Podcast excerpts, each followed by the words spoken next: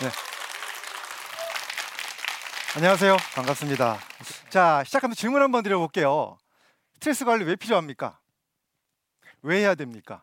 네, 많이 받으시죠, 스트레스. 딱 떠오르는 게 뭐죠? 일단 스트레스는 만병의 근원이라고 얘기를 합니다. 자, 어, 사실은 이런 실험을 많이 합니다. 스트레스 연구한 학자들이 토끼를 대상으로 한 시, 스트레스 실험이 있었는데요. 우리나라에서 한 실험입니다. 충무대학교 수의학과에서 토끼들한테 콜레스테롤이 많은 사료를 먹였어요. 4주 동안. 그러면서 이분들 지켜봤습니다. 이 토끼들을. 근데 두 그룹을 나눠서 한 그룹은 친밀군, 한 그룹은 스트레스군으로 이렇게 구분을 했습니다. 친밀군은 어떻게 했냐면 먹이를 주면서 사랑을 줘요. 쓰다듬어 주고 어, 잘 편안하게 해줍니다. 그리고 한 그룹은 굉장히 심한 스트레스를 줬습니다. 이렇게 이런 장치 있죠. 토끼를 가둬두는 장치, 목을 딱 못 움직이게.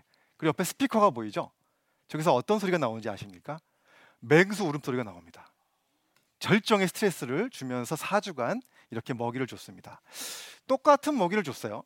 예, 굉장히 콜레스테롤이 높은 먹이였습니다. 4주 후에 결과를 봤습니다. 어떤 결과가 나왔을까요? 자, 친밀군한테는 이상하게도 건강한 상태가 유지가 됐어요. 그런데 이렇게 스트레스를 줬던 토끼들한테는 정말 심각하게 각막이 혼탁이 왔습니다. 이것은 바로 이 눈으로 가는 혈관이 완전히 막혀버린 거죠. 그리고 이 토끼들의 혈관을 조사해 보니까 엄청나게 피떡이 생겨서 혈전이 생긴 것을 확인할 수가 있었습니다. 자, 이거 보시면서 여러분들 야, 혹시 스트레스는 받으면 안 돼. 예. 스트레스는 만병의 근원이다. 이런 생각을 하실 거예요. 그렇죠? 이 생각을 하게 만든 대표적인 학자가 바로 이분입니다. 한셀리 박사죠. 예, 내과 의사이자 내분비학자인데요. 어, 스트레스가 우리 몸에 어떤 영향을 미치는지를 여러 가지 실험을 통해서 동물 실험을 통해서 정말 스트레스는 건강에 너무너무 나쁜 것이라는 인식을 심어주게 만든 분이 바로 이분입니다. 그런데 시간이 지나면서 다른 학자들이 나타나기 시작해요. 바로 이런 분들입니다.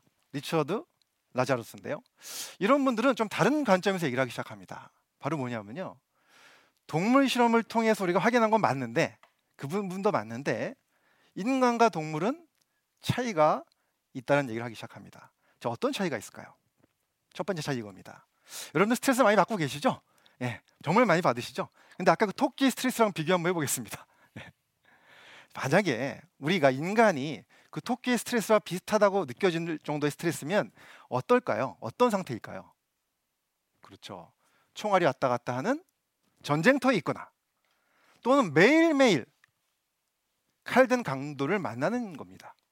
자, 현대 사회에서는 그런 스트레스가 많지 않아요, 사실. 이런 중대한 차이가 있다는 얘기를 하기 시작했고요. 자, 두 번째가 다른 게 있습니다. 바로 뭐냐면 사람은 생각을 하고 개념을 정립할 수 있는 동물입니다. conceptualization이라고 얘기하죠. 이것이 동물과 다르기 때문에 다르게 바라봐야 된다고 얘기를 하기 시작하죠. 그러면서 아주 아주 어, 재미있는 논문이 하나 나옵니다. 재미있는 논문. 자, 지금부터 한번 논문을 보여드릴 건데요. 자, 이 논문은요. 여기 계시는 아비올라 켈러 교수가 2012년에 나온 어, 쓴 논문입니다. 11년 전에 나왔어요. 11년 전에. 자, 이 교수님의 논문을 보면 어, 스트레스가 우리한테 어떤 영향을 미치는지를 보여준 논문인데요. 3만 명한테 두 가지 질문을 던졌습니다. 자, 오신 분들 한번 지금부터 한번 여쭤볼게요. 두 가지 질문을 드릴 건데 본인이 어디에 해당되시는지 한번 체크해 보시기 바랍니다. 자, 첫 번째 질문. 지난 1년을 떠올려 보세요. 지난 1년. 얼마나 스트레스를 많이 받으셨나요? 자, 1번 거의 없음, 2번 적음, 3번 보통, 4번 많음입니다. 자, 머릿속에 생각하셨어요? 자, 그럼 잠깐 대표님 눈 좀 가려 주시고요. 자, 손 한번 들어보겠습니다. 자, 1번 거의 없음. 손 한번 들어보겠습니다. 하나, 둘, 셋. 네. 도인이 한번 오셨습니다. 여기 지금. 자, 자, 두 번째 적음. 하나, 둘, 셋. 네. 세 번째 보통. 하나, 둘, 셋. 자, 네 번째 많음. 하나, 둘, 셋. 네, 역시 3, 4번이 많이 몰려 있는 것 같아요. 자, 두 번째 질문 나갑니다. 스트레스가 건강에 나쁜 영향을 미친다고 생각하시나요? 평상시의 믿음입니다. 첫 번째는요. 별로 나쁜 영향을 미치지 않는다고 생각한다라고 믿고 계신 분들이 계실 거고요. 두 번째는 그냥 보통 정도 영향을 미친다. 세 번째는 정말 스트레스는 나쁜 영향을 미친다라고 하는 평상시에 믿음이 있으실 겁니다. 여쭤볼게요. 자, 1번을 생각하시는 분, 손 한번 들어보겠습니다. 하나, 둘, 셋. 없으세요. 자, 2번. 네, 좋습니다. 3번. 네, 많은 분들이 손 드셨죠.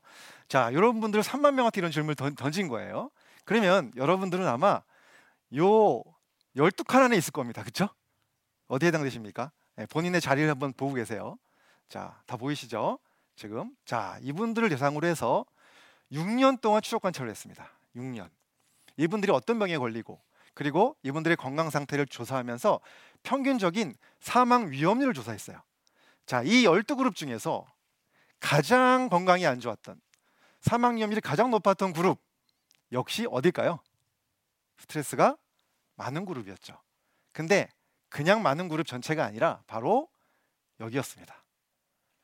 갑자기 아까 3번에 4번, 4번에 3번 선택하신 분들 한번 손 한번 들어보실까요? 괜찮습니다. 괜찮습니다. 손 한번 들어보실까요? 요 분들 오늘 정말 잘 오셨어요. 가장 큰 혜택을 받으실 분들이에요. 자, 그런데 반대로 12그룹 중에서 가장 건강했던 그룹, 가장 사망 위험을 낮춘 그룹은 과연 어디였을까요? 1번에 1. 아마 이 중에 없었어요. 1번에 1번. 아까 보니까. 자, 여러분들 놀라지 마십시오. 여기였습니다. 이 연구가 11년 전에 나왔어요. 저같이 스트레스를 연구한 학자들은 혼란에 빠지기 시작합니다. 예. 도대체 스트레스는 우리가 계속 건강에 나쁘다고 배워왔는데 이것이 어떻게 된 것인가? 근데 이것이 바로 인간의 개념화가 예, 나의 몸에 미친 영향을 바꾼다라는 확실한 증거를 제시한 연구입니다. 그런데 이걸로 끝나는 게 아니에요. 이 연구 이후에도 이쪽 학파들의 연구들이 또 나오면서 확실한 증거들을 보여주기 시작합니다. 그래서 이 연구 결과를 우리가 아는 순간에 여기 계신 분들 지금까지 딱 강의를 9분 들으셨거든요. 예, 여러분들 지금 이 순간에 건강해지셨습니다. 짝꿍 한번 바라보세요. 자 말씀 한번 나눠서 축하드립니다. 자 건강해지셨어요. 네. 그런데요. 지금까지 내가 의학 논문을 말씀드렸는데 자 이제 좀 사회과학으로 좀 넘어가겠습니다. 자, 이 사실 이 스트레스가 직장에서 받는 스트레스죠. 네, work stress라고 얘기합니다. 이 스트레스가 건강에 나쁘다라고 하는 연구들이 계속 쌓여오다가 예, 그러다가 2000년도 초반에 그러니까 이것은 어, 이 의학 연구보다 10년 이전에 나왔어요. 사회 연구에서는요. 사회과학에서는 2000년대에 이런 논문이 나옵니다. 이 스트레스 요인들을 직장에서 받는 직무 스트레스 요인들을 분석해 보니까 그러니까 이제 요인 분석이라는 걸 하지 않습니까? 탐색적 요인 분석을 해 보니까 이상하게 두 가지로 구분이 된다는 거예요. 한 가지는 바로 뭐냐면 진짜 나쁜 스트레스, 힌드런스 스트레스라고 얘기합니다. 우리나라 말로는 방해 요인이라고 얘기합니다. 예, 우리의 성장을 방해하고 건강을 해치는 요인. 근데 또 다른 요인이 있다는 겁니다. 바로 챌린지 스트레스.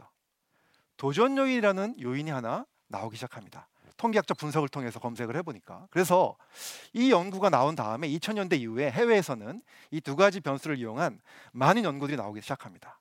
그런데 한국에서는 우리나라에서는 2000년 10년이 넘을 때까지도 예, 우리나라에서 나오는 모든 그 직무 스트레스 연구들을 보면 계속해서 예, 모든 스트레스는 건강에 좋지 않다. 예, 그리고 업무에도 능력이 떨어진 능률이 떨어진다. 이런 연구들만 계속 나오는 거예요. 그러다가 처음으로 국내에서 드디어 어, 새로운 연구가 나왔죠. 이 논문의 내용을 보면 이 두 가지를 가지고 우리나라 국민들 대상으로 해서 방해 요인과 어, 도전 요인을 가지고 분석을 해봤습니다. 400명 이상을 대상으로 해봤더니 직장에서 받는 스트레스가 모두 나쁜 것은 아니라는 것입니다. 오히려 성장에 도움이 되는 스트레스가 있다라는 것을 증명했습니다. 대단하죠. 우리나라에서 처음으로 누가 썼을까 이 논문? 네, 넘어가겠습니다. 네, 감사합니다. 네, 네. 어, 경희대학교에서 어, 장현철 교수님 지도하에 제가 일저자로 논문을 썼습니다. 어, 사실은 이 논문의 내용을 보시면 조금 의아할 수도 있습니다. 제가 지금부터 여덟 가지 정도의 여러분들이 많이 받고 있는 스트레스 요인을 보여드릴 겁니다. 아마 다들 어, 다 같이 고개를 끄덕이실 만한 스트레스인데요. 자, 지금부터 하나씩 보여드릴게요. 자, 첫 번째, 나는 동시에 진행해야 할 업무가 많은 편이다. 스트레스죠. 스트레스입니다. 자, 두 번째 보겠습니다. 직장에서 나에게 기대되는 것이 무엇인지 정확하게 모르겠다. 이 업무 명확성이 없으면 스트레스를 많이 받습니다. 예, 굉장히 스트레스예요. 자, 세 번째, 직장에서 나의 고용 안정성이 낮은 편이다. 야, 이건 정말 언제 해고될지 모르는 상황. 큰 스트레스입니다. 자, 네 번째, 나는 업무를 완수하는데 시간이 촉박한 편이다. 굉장히 스트레스입니다. 마음이 쫄리죠 매일. 야, 그다음 다섯 번째 보겠습니다. 우리 회사의 의사결정은 합리적 측면이 아니라 사내 정치가 좌우한다. 굉장히 스트레스예요, 이거. 예. 자, 여섯 번째 보겠습니다. 나는 책임이 많이 따르는 중요한 업무를 맡고 있다. 책임감이 그러니까 책임이 많은 업무를 맡고 있으면 스트레스를 받을 수밖에 없죠. 일곱 번째 가겠습니다. 나의 업무를 수행하는데 불필요한 형식과 절차가 많은 편이다. 이것도 스트레스입니다. 마지막 여덟 번째. 나의 업무는 까다롭고 어렵다. 스트레스죠. 지금 보시면 아 이건 정말 내가 받는 평소에 받는 일하면서 받는 정말 직장에 많은 스트레스를 보여주고 있어요. 여덟 가지가. 그런데 이것을 요인 분석을 해보면 두 가지로 나뉘기 시작합니다. 대충 짐작 가시죠?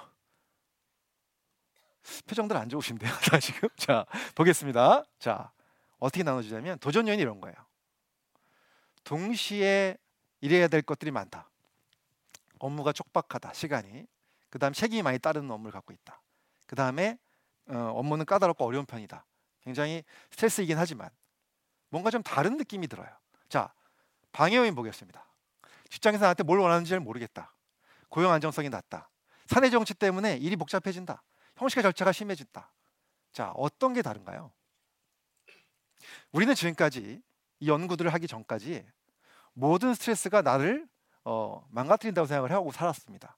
근데 이제 확실하게 밝혀진 해외 연구, 국내 연구들을 보면 도전 요인에 해당되는 것들은 내가 그것을 어떻게 받아들이냐에 따라서 이것이 나의 성장에 도움이 된다고 생각이 든다면 오히려 업무 몰입을 시킬 수 있는 요인으로 작용할 수 있다는 거죠. 반대로 방해 요인들은요 아무리 좋게 바라보려고 해도 예, 전혀 도움이 안 되는 스트레스라고 구분이 된다는 것이죠. 그래서 이걸 가지고 국내 어, 직장인들의 결과를 보니까 이렇게 나오더라고요. 자 도전 요인은 오히려 직무 몰입도를 증가시켰고요, 조직 몰입도도 증가시켰습니다. 그리고 불면증을 감소시켰어요. 일을 많이 시켜서 그렇겠죠. 자, 자 그런데 방해 요인은요 굉장히 건강에 안 좋은 요인들을 많이 보여줬습니다. 불면증 증가, 두통 증가, 소화불량 증가, 감기 증상을 증가시켰습니다. 이걸 바라보면서 우리는 스트레스를 어떻게 바라봐야 될까를 다시 한번 생각해 볼 수가 있다는 것이죠. 그런데 여기서 정말 중요한 얘기를 드리겠습니다. 자, 똑같은 도전 요인을 하더라도요. 사람마다 받아들이는 게 달라, 달리게 나타났다는 것이죠. 논문에서 보면 도전 요인을 내가 어떻게 받아들이고 어떻게 성장의 기회를 삼을 것인가를 가장 크게 좌우하는 요인이 하나 있었습니다. 그 요인은 무엇일까요? 네, 그것이 바로 긍정 정서였습니다. 긍정 정서. 한마디로 얘기해서 나의 긍정 정수가 높을수록, 네, 나의 긍정 에너지가 높을수록 도전 요인은 확실하게 나한테 좋은 성장의 기회로 다가올 수 있다는 것이죠. 그리고 스트레스를 오히려 네, 역이용해서 나의 성장의 기회로 만들고 훨씬 더 건강하게 만들어줄 수 있는 하나의 방법이 될 수 있다는 것입니다. 그것은 바로 가장 중요한 매길 변수 조절 변수 바로 긍정 정서였습니다. 여러분들 궁금하시죠? 그러면 긍정 정서 어떻게 높여야 될까요? 긍정 에너지 어떻게 높여야 될까요? 너무 궁금하실 텐데 거기에 대해서는 제가 예, 저 유튜브에서 많이 말씀을 드리고 있고요. 또 제가 유튜브에서 이제 건강 얘기를 좀 많이 드리고 있지만, 예, 드리고 있지만 제가 여기서 굳이 뭐 좋아요, 구독 말씀을 안 드릴게요. 그냥 뭐 편하게 보시면 됩니다. 예, 편하게 보시면 되고 또 제가 이런 것들을 잘 정리해서 구체적인 방법들을 만들어서 MBS 최적화 이론을 10시간으로 정리해서 강의하고 있고요. 또 책과 방송을 통해서 전파하고 있습니다. 여기서 MBS라는 것은 mind, brain 그리고 mental과 body를 얘기합니다. 마지막에 S는 subconscious mind입니다. 잠재의식 에너지까지 바꿀 수 있는 많은 뇌과학적인 방법, 의학적인 방법, 심리학적인 방법들을 활용해서 어떻게 할 것인가를 구체적으로 만들어서 강의하고 있고요. 궁금하시면 한번 검색 한번 해보시면 어, 감사드리겠습니다. 자, 여러분들 강의를 마치면서 한번 여쭤보도록 하겠습니다. 오늘 강의 잘 들으셨나요? 확실하게 다 들으셨어요? 축하드립니다. 여러분들 지금부터 건강해지셨습니다. 여러분들 경청해 주셔서 너무 감사드립니다. 네. 네.